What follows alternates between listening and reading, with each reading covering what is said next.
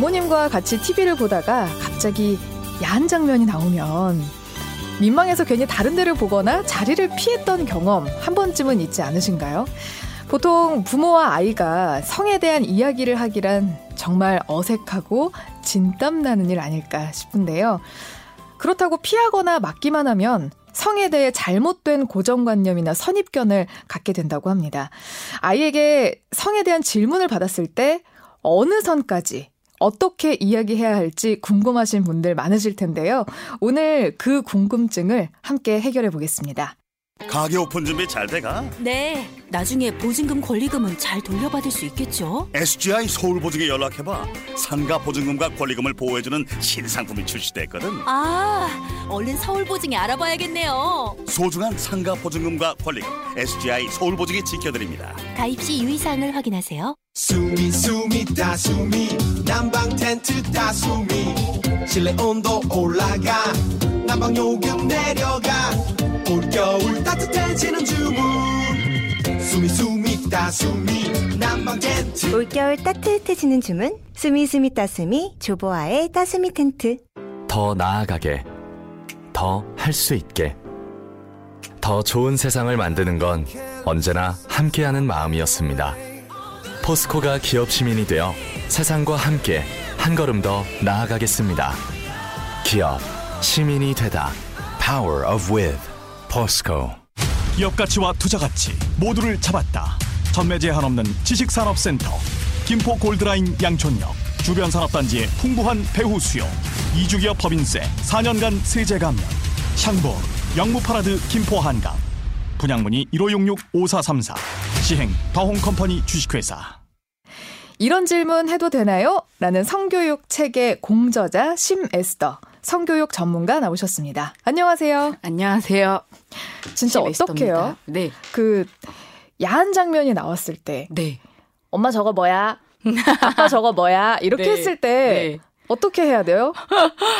일단 당황하지 않는 게 사실 포인트인 것 같아요. 당황하지 않는 거. 네. 조금은 담담하게 있는 그대로 솔직하게 이야기해 주는 거. 그리고 그냥 부모님이 느끼는 대로 사실대로 이야기해 주는 게 사실 제일 좋은데요. 네. 저희가 그런 경험은 해본 적이 없잖아요. 저희가 자랄 때도 부모님이 네, 대부분 어떤 뭐 키스신이 나온다던가 또 조금 어떤 성적인 교류가 나오는 그런 장면이 나오면 괜히 간식을 가지러 가신다든지 네, 헛기침을 네, 굉장히 크게 이러시거나. 네, 맞아요.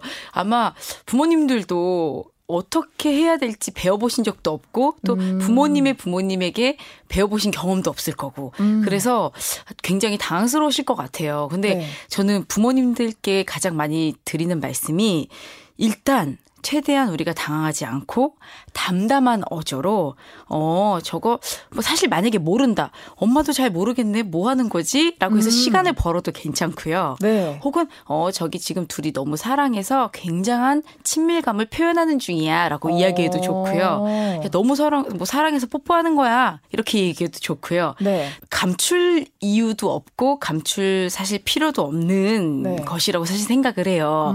다만 어떤 뉘앙스로 어떤 표현으로 전달하느냐가 더 중요하고 네, 그게 더 포인트가 될 수 있겠다라고 생각을 합니다. 그러니까 제가 예전에 유튜브에서 그 영화배우 중에 메릴 스트립이라고 네, 굉장히 유명한 배우가 네, 있잖아요. 네. 그분이 어느 토크쇼에 나와서 어떤 대본을 줬어요. 그게 요리 레시피였거든요. 네. 근데 그걸 주면서 세 가지 버전으로 연기를 해보라고. 워낙 연기의 천재니까. 네. 하나는 10대 소녀, 그러니까 반항적인 10대 소녀, 하나는 굉장히 능숙한 전문가, 네, 하나는 굉장히 농염하고 섹시한 여성이 읽는 것처럼 해달라고. 네. 근데 똑같은 그냥 요리 레시피인데 하나는 뭐 꿀 2스푼을 넣고요. 막 너무 이렇게 정말 좀 대바라지 10대 소녀처럼 네, 얘기라고. 하나는 굉장히 섹시하게 그걸 읽으니까 정말 그냥 별건 아닌 요리 레시피가 되게 섹시하게 들리고 네, 되게 전문가처럼 읽으니까 또 그 별것 아닌 이 내용이 그렇게 들리더라고요. 근데 그런 것처럼 저는 어떤 텍스트, 어떤 내용이든지 간에 전달하는 화자가 어떤 태도로 그것을 전달하느냐가 네, 훨씬 더 받아들이는, 특히 아이들일수록 전달되는 분위기나 뉘앙스로 그것을 받아들이고 그것으로 인해서 또 가치관이 형성되는 부분이 굉장히 크다고 생각을 해요. 저는 일단은 조금 담담한 표현으로 균형을 맞출 필요가 있다. 일상으로 자꾸 성 이야기를 끌어올 필요가 있다. 저는 그런 이야기를 더 하고 싶어요, 사실은. 네. 그리고 또 부모님들이 가장 좀 많이 하시는 고민들이 아이들이 사춘기가 되면서 야동을 보기 시작하잖아요. 맞아요. 진짜 근데 그래요. 이제 부모님들이 하는 걱정 중에서 내 아이가 야동을 보는 것을 봐버린 거예요. 눈치를 채버린 거예요. 두둥. 그 컴퓨터에서 직박부리 폴더를 찾아내신 거예요. 요새는 폴더에 잘 저장 안 해요. 아, 그래요? 바로바로 유튜브나 이제 뭐 카톡. 공유하는구나. 단체방에서 공유를 많이 하더라고요. 근데 부모님들은 이래요. 아니 이것도 사춘기에 당연히 겪어야 된 거라고 생각을 하고 그냥 모르는 척을 해야 하나 아니면 독려해줘야 하나 아니면 자제시켜야 하나 되게 고민들 많이 하시는데 이거는 또 어떻게 생각하세요? 저는 사실 말씀하신 그 모든 부분이 다 총체적으로 이루어져야 된다고 생각은 해요. 근데 독려라는 게 봐라 야동 너무 좋다 잘한다 뭐 이거라기보다도 일단 그걸 봤다는 걸 알았을 때 짐승! 뭐 인간만도 못한 뭐 이러면서 아주 이 친구들에게 수치심을 준다던가. 근데 생각해 보면 그걸 만든 건 사실 다 우리 어른들이잖아요. 어른들이 정돈에 놓지 못한 이 성적인 분위기 속에서 그리고 왜곡이 이렇게 심하게 넘쳐나도록 저희가 손쓸 수 없게 만들어 놓은 분위기에서 아이들이 이런 자극적인 영상을 접했을 때 보고 싶어지고 흥미를 느끼는 건 사실 좀 당연한 부분인 것 같아요. 그래서 거기에 대한 이해는 우리가 먼저 하고 가자. 다만 너무 거기에 중독되지 않도록 너무 빠져들지 않도록 이 아이들이 스스로 자제할 수 있는 능력도 우리가 키워주자. 근데 그 방법은 굉장히 다양하고 저는 집집마다 다를 수 있고 아이의 성향마다 또 다를 수 있다고 생각해요. 담담하게 받아들이되 잘못된 건 바로잡아 주시는 게 가장 좋은 것 같아요. 미디어 교육과 관련해서 얼마 전에 본의 아니 영상이 이제 문제가 됐었어요. 거기에서 뭐 폭력적인 장면이 유추가 되기도 했었고 그리고 또 다른 개그맨은 약간 성희롱적 발언을 미성년자한테 했다. 이걸로 지금 또 난리가 났었거든요. 그쵸. 이런 거는 같이 보실 때 어떻게 얘기를 해야 돼요? 제가 그 장면을 딱 보면서 제일 먼저 떠올렸던 이미지가 제가 어렸을 때도 그냥 아무렇지도 않게 재미랍시고 성적인 농담을 음담패설을 하는데 그것을 잘 받아들이지 못하거나 농담으로 받아들이지 못할 때 그 상대 여성에게 굉장히 분위기를 망치는 유연하지 못한 너무 꽉 막혔다. 이런 것도 하나 받아들이지 성격이 이상한 이런 식으로 이제 상대방에게 책임을 전가하는 사실 저희가 그런 분위기 속에서 전 자랐다고 생각을 해요. 그러다 보니까 그게 나에게 일어난 성희롱인지도 잘 모르고 그리고 그것을 한 상대방도 그게 큰 문제가 되는지도 모르는 상태에서 이제 저희가 이렇게 이 세상이 형성이 된 거죠. 근데 저는 이제 그걸 봤을 때 저희 아이들에게 이건 명백한 성희롱이고 그리고 상대방을 자기와 똑같은 사람으로 보지 않고 자기의 재미와 특히 성적인 즐거움을 위해서 사용할 수 있는 도구로 바라본 거다. 그리고 도구로 이용한 거다라고 좀 분명히 이야기를 해줘요. 그게 이제 저희들 말로는 성적 대상화라는 이제 표현이죠. 근데 그건 엄연한 성적 대상화를 통한 성희롱이었거든요. 그래서 그걸 지금 전 아이들과 보면서 만약에 누가 너에게 이런 이야기를 했을 때 뭐 하시는 거예요 지금? 지금 뭐라고 하셨어요? 그리고 그 상대방이 한 발언을 똑같이 따라해라. 왜냐면 우리가 막상 당황을 하면 무슨 말을 해야 될지 모를 때가 있어요. 그럴 때 가장 좋은 게 지금 뭐라고 하신 거예요? 저한테 뭐라고 하신 거예요? 하고 상대방이 한 말을 똑같이 하면 상대방도 약간 당황을 하고 저도 그 다음 말을 할 수 있는 시간을 벌 수 있는 거죠. 사실 어른들도 되게 조심해야 되거든요. 왜냐하면 예전에는 할아버지들이 아무 생각 없이 할머니들이 아무 생각 고추 떨어진다 이렇게 얘기했었는데 얼마 전에 징역형이 나왔어요. 저 기억이 나네요. 엘리베이터에서 고추 떨어졌네 이렇게 얘기했던 할아버지가 징역 2년 6개월에 집행유예 3년을 받았어요. 이런 시대가 돼버렸거든요. 그쵸. 그럼 어른들은 어떻게 조심해야 될까요? 뭔가 되게 친근감의 표시로 되게 많이 하잖아요. 그러니까 사실 그 어른도 어떤 면에서는 참 안타깝죠. 근데 저는 그 이제 판례가 보여주는 것은 이제 세상이 바뀌었고 더 이상 우리의 재미와 우리의 편리 그리고 우리의 친근감 일방적인 친근감의 표현이 다 상대방에게도 똑같이 느껴지고 다가가는 것은 아니다라는 큰 교훈을 얻었다라고 좀 받아들였으면 좋겠어요. 예전에는 당연했던 일들이 사실은 누군가에게는 전혀 당연한 일이 아니었다라는 것을 좀 생각하시면서 우리가 생각하면서 말하고 그리고 뭐 딸 같아서 그랬다. 그리고 내가 너무 이뻐서 그랬다. 그렇다면 이제는 모르셨다면 이제 네. 딸 같고 이쁘면 일단은 내버려 두시라. 네. 그리고 내가 생각나는 대로 다 말하지 않고 생각을 한 번 더 해서 이 말을 하는 것이 상대방도 정말 내가 예뻐서 하는 말이라고 여길까? 라고 한번 반추해보는 그런 훈련을 네. 좀 하셔라라고 네. 말씀을 드리고 싶습니다. 직장 생활하면서도 사회 초년생들이 가장 많이 고민으로 털어놓는 게 네. 되게 이제 나이 차이가 많이 나거나 아니면 네. 기수 차이가 굉장히 많이 나는 뭐 임원분들이나 내지는 그런 분들이 항상 누구를 부를 때 누구야 이렇게 부르는 게 아니라 가서 네. 어깨를 이렇게 만지면서 톡톡하면서 얘기를 하거나 네. 아니면은 뭐 안마를 해준다든가 네. 뭐 이런 것들이 네. 너무 싫은데 네, 너무 싫죠. 하지만 그분은 나에게 굉장한 친근감의 표시다. 네, 그러니까요. 귀엽고 네. 어깨가 뭉친 것 같아서 네. 아 진짜 그냥 제 어깨 뭉친 채로 내버려 뒀으면 좋겠어요. 네. 진짜로 친근한 표현 안 했으면 좋겠는데 네. 위계와 위력 관계 안에서는 더 말하기가 어렵거든요.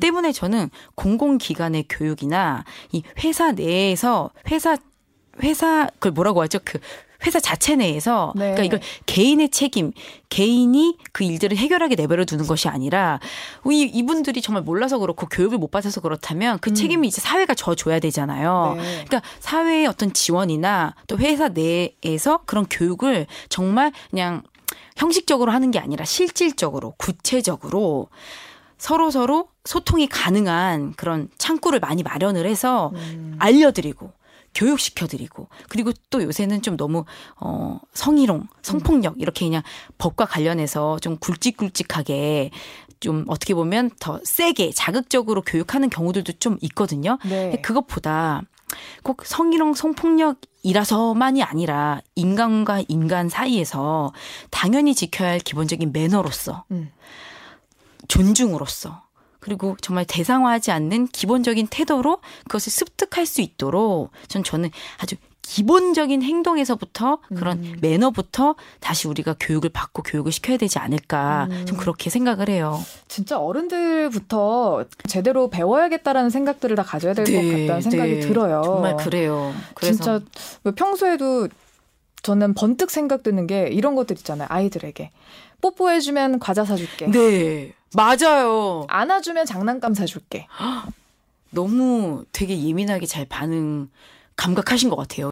우리가 너무 쉽게 사탕 좀 뽀뽀해줄게. 그럼 이 친구는 이제 물론 그게 뭐 한 번의 경험 때문에 그렇게 되지 않지만 아 이게 어떤 대가를 받으면 쉽게 해줄 수 있는 거구나. 그리고 이런 게 이상한 게 아니구나. 그러니까 사실 저는 그런 툭 내뱉는 우리가 아무렇지도 않게 해왔던 대가성 애정 표현 그런 부분은 사실 굉장히 조심해야 되는 영역 중에 하나예요. 그래서 하지 마시라. 근데 이제 아무래도 어른들도 우리가 딱 인식을 했을 때 어떤 사건이 생기고 우리가 뭐 생각하고 싶지 않은 그런 범죄가 일어났을 때 대부분 어쨌든 가해자의 성별이 남성이다 보니까 저희들도 교육을 시킬 때 그런 게 흘러 들어갈 수밖에 없는 부분이 있는 것 같아요. 특히 어린이들은 특히 미취학 아동일 경우는 여자아이 남자아이 할 것 없이 모두 피해자가 되는 경우들이 많거든요. 근데 가해자는 대부분 성인 남성인 경우들이 많아요. 그러다 보니까 저희가 이제 지금은 그래도 의식적으로 깨어서 여성이든 남성이든 누구든 친근한 사람이 뭐 그냥 데려간다던가 어떤 행동을 했을 때 따라가지 마, 뭐 하지 마 이렇게 얘기해 주지만 그래도 본능적으로 이야기할 때는 대부분 뭐 어떤 아저씨가 낯선 사람이 낯선 아저씨가 그러면 그러지 마 이러다 보니 아이들도 특히 스킨십에 있어서 아이들도 아무한테나 그냥 이렇게 하려고 하지는 않아요. 그리고 특히 남성에게는 더 경계를 하게 되는 부분들이 생기는 것 같아요. 근데 그럴 때 그런 분들이 안 해주니까 잘 자꾸 주머니 주머니에서 뭘 꺼내가지고 준다든지 그래서 그렇게 해서라도 그런 애정 표현을 받으려고 한다든지 하게 되는데 이제 그런 거 하시지 말라고 네. 제가 꼭 교육을 하고 있어요. 왜냐하면 그게 그분들한테도 안 좋아요. 왜냐하면 그분들은 정말 순수한 마음으로 그렇게 하는데 이제 우리가 갖고 있는 이 세상 전반의 이미지와 인식들이 그분들은 좋은 의도로 한 것도 또 오해도 받을 수 있고 그러니까 자기 자신을 지키기 위해서라도 그러지 마시라 네. 라고 이제 이야기를 해드리는 거죠. 네. 근데 요즘에는 또 저도 이제 사내 교육을 받으면서 들어보니까 네. 애기들한테 예전에는 낯선 아저씨가 이거 조심해라. 네. 낯선 아저씨 따라가는 거 조심해라. 이렇게 교육을 했더니 네. 당장 동성한테 당하는 경우도 굉장히 많다. 그쵸, 맞아요. 그리고 남자 아이들이 당하는 경우가 굉장히 예, 많다는 얘기도 하시더라고요. 네, 그래서 네. 이제는 뭐 성별을 다 떠나서 맞아요. 무조건 네가 싫으면 싫은 거다 라고 이야기를 하라고 교육을 시켜야 된다. 네, 누구든지 어떤 네, 타자든지. 네. 근데 그뿐만 아니라 그 얼마 전에는 성남시 어린이집에서 네. 여자 아이가 5살 네. 여자아이가 네. 5살 남자아이에게 또래 친구에게 네. 예, 뭐 성폭력을 당했다. 네. 이런 이야기가 있었어요. 네. 근데 아, 이게 참 어려운 문제인 것 맞아요. 같더라고요. 제가 만약에 그 여자아이의 부모님이었으면 정말 똑같이 너무 힘들었을 것 같고 맞아요. 아, 또 남자아이의 뿐만 아니라 네. 그 정도 나이 또래 아이들끼리 있었던 일이다라고 하면은 네. 아, 또 있음직한 일일 것 같기도 한데 그쵸. 이게 참 복잡한 문제죠. 네, 너무 힘든 일이더라고요. 네, 저는 그래서 사실 이번에 그 사건이 아 진짜 이 사회가 어떻게 성을 바라보고 어떻게 인식하고 있고 또 얼마나 빈약한 성에 대한 이야기들을 가지고 있는지를 너무나 여실히 보여준 사건이라고 생각을 했어요. 그러니까 일단 그 이제 그 높으신 분이 나오셔서 그 보건복지부 장관님께서 네. 네, 나오셔서 하신 말씀을 들으면서 아, 어쩌면 저렇게 일단 공감을 하지 못할까. 그러니까 일단 이것이 죄냐 아니냐 이게 어떤 범죄냐를 따지기 전에 먼저 그 피해를 당한 그 일을 당한 아이와 부모에 대한 공감.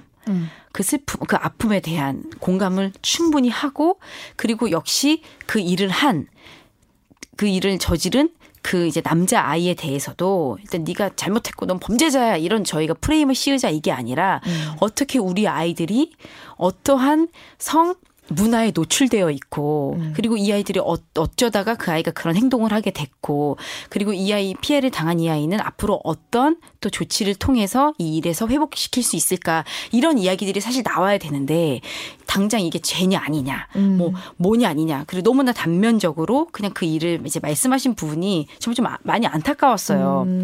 근데 이 일을 겪으면서 아 정말 우리에게 정말 입체적인 성 이야기가 필요하다. 그러니까 단순히 범죄냐 아니냐, 법에서 이것을 죄라고 말하냐 아니냐를 이야기하기 이전에 이것이 이 아이는 어떻게 하다가 정말 이것을 그것도 몰래 절대 아무에게도 말하지 마라고 이야기하면서 이 행동을 하게 됐을까. 그리고 이 일을 당한 친구는 이 일을 통해서 사실 어떤 신체적인, 정서적인 또 어려움과 혹은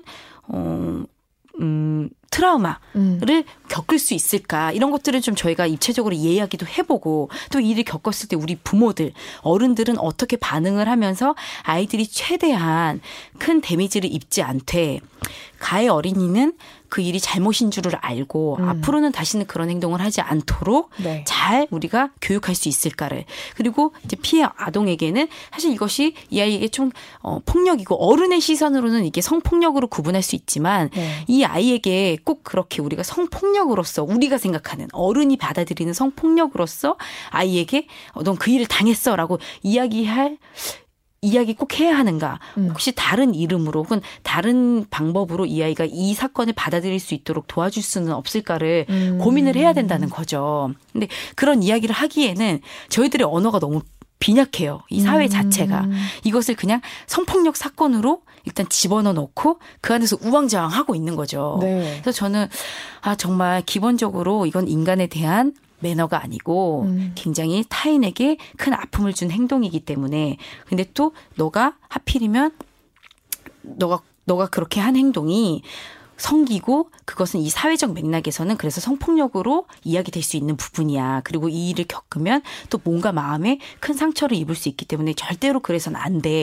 이렇게 이야기해 주면 좋겠는데 일단 제가 잘은 모르지만 그런 이야기들이 가능했는지 잘 모르겠어요. 근데 그런 이야기들이 자연스럽게 일어날 수 있으면 좋겠다. 그리고 가해를 한 학생도 어린이도 왜 그런 행동을 하게 됐을까? 저는 어른들의 잘못이 아주 크다고 생각을 하거든요. 궁금하게끔 만들었고 그걸 숨어서 하게끔 만들었고. 네, 그렇다면 이 아이가 본능적으로 태어났는데 그런 감각을 갖고 저는 태어났을 거라고 생각하지는 않아요. 예. 분명히 어디에 노출이 됐을 것이고 그 노출은 사실 어린이들끼리 노출됐다기보다 저희들이 만들어 놓은 그런 성문화 안에서 노출이 됐겠죠. 그렇다면 이 사건을 봤을 때 저희들은 일단 반성하고 왜곡된 성문화에 대해서 정말 아주 구체적이고 실질적인 대안들을 마련해야 되는 그런 움직임이 있어야 될 것 같다고 생각을 합니다. 참 이 기사가 나고 논란이 되면서 오히려 이제 많은 누리꾼들뿐만 아니라 네. 많은 분들이 좀 어머니, 아버지, 그 부모들의 입장에 굉장히 많은 공감을 했지만 네. 지금 이야기를 들어보니까 네. 우리가 얼마나 아이에게 네. 그 당사자 아이들에게 집중을 했는지는 네. 모르겠어요. 네. 저도 그렇게 생각을 해요. 그러니까 저희가 흔히 애들 싸움이 이제 어른 싸움 된다고 말하잖아요. 그리고 사실 그렇기도 하고요. 아이들도 자기 감정을 어떻게 표현해야 할지 잘 모르기도 하고 자기가 저지른 일이 어떤 영향을 미치는지 잘 모르기도 하니까 사실 저희들의 역할은 그 아이들이 표현하기 어려운 것들을 굉장히 다방면으로 접근해서 좀 끌어내고 알아주고 그리고 그 아이들이 잘 그래도 올바르게 또 건강하게 자랄 수 있도록 도와주는 게 사실 가장 시급한 부분인 것 같아요. 근데 그럼에도 불구하고 또 어른들의 역할이 있죠. 그렇게 아이들을 돌봐준 역할뿐만 아니라 서로 위로하고 사과하고 공감하고 그리고 함께 이제 또 갈등을 해결해 나가는 모습을 보여줘야 되는데 그러기보다 이제 네가 잘못했네, 뭐 내가 나는 잘못하지 않았네 이런 모습들이 더 많이 두드러지다 보니까 거기서 우리가 아이들이 뭘 배울 수 있을까? 네. 이런 생각도 사실 좀. 편가르기 하느라 바빴지. 네. 막상 아이들에겐 우리가 얼마나 공감하고 아이들을 얼마나 위로하고 아이들을 얼마나 생각했는지는 네. 사실. 네, 좀. 네, 저도 그 부분이 참 안타까운 것 같습니다. 예. 어떤 문제든지 이렇게 쭉 들어보니까 아무래도 가장 중요한 건 우리 어른들인 것 같아요. 네. 정말 그래요. 어른들부터 제대로 배우고. 네. 제대로 알려고 하고. 네. 성에 대한 지식을 좀 더 개방적이고 입체적으로 네. 알 수 있게끔 네. 우리가 먼저 배우는 게 굉장히 중요한 것 같고 네. 저는 네. 좀 성이 이 일상의 자리, 보통의 자리로 많이 왔으면 좋겠어요. 사실 일상의 성이 그렇게들 자극적이지만 않거든요. 네. 그렇게 재밌고 막 이렇게 에너지 뿜뿜하고 막 이렇게 언제나 흥미롭지만 않은데 때로는 지루하기도 하고 네. 때로는 그냥 편안하기도 하고 재밌기도 하고 그리고 뭐 유치하기도 하고 그런 다양한 스펙트럼을 가진 성이 너무 한쪽으로만 치우쳐져 있는 게 아닌가. 근데 그걸 좀 일상의 보통의 자리로 가지고 와서 자연스럽게 이야기되고 그런 세상이 오면 좋겠다. 저는 그런 생각을 해요. 얘기 들으면서 갑자기 궁금한 게 생겼는데 네. 아마 모두들 궁금하실 것 같아요. 네네네. 부모님의 스킨십 하는 장면 아이들한테 보여줘도 돼요? 아, 이거 참 스킨십 어디까지일까? 혹시 개인적으로 어디까지 네. 괜찮으실 것 같아요? 만약에 내가 어렸을 때 부모님의 이런 장면을 네. 보면 요 정도는 괜찮을 것 같다. 딱 뽀뽀까지인 것 같아요. 아, 뽀뽀. 네. 그렇죠. 그냥 입술이 쪽 하는 뽀뽀. 예. 저도 거기에 어느 정도 동의는 하는데 네. 근데 저는 그래도 아이들에게 부모 역시 성적인 존재라는 걸 어필할 필요는 있다고 생각을 해요. 왜냐면 이 성이 뭔가 특별하고 뭔가 특수하다고만 생각을 하게 되면 우리가 왜 흔히 어른들이 뭔가 이제 스킨십 서로 하려고 하면 꼭 한쪽이 아이 가족끼리 이러는 거 아니야 이렇게 이해하실 때 있잖아요. 네. 제가 이제 성인들에게 성 이야기를 할 때 그런 얘기 진짜 하시지 말라고. 그러니까 너무 과하게 이야기하면 폭력적이기까지 하다.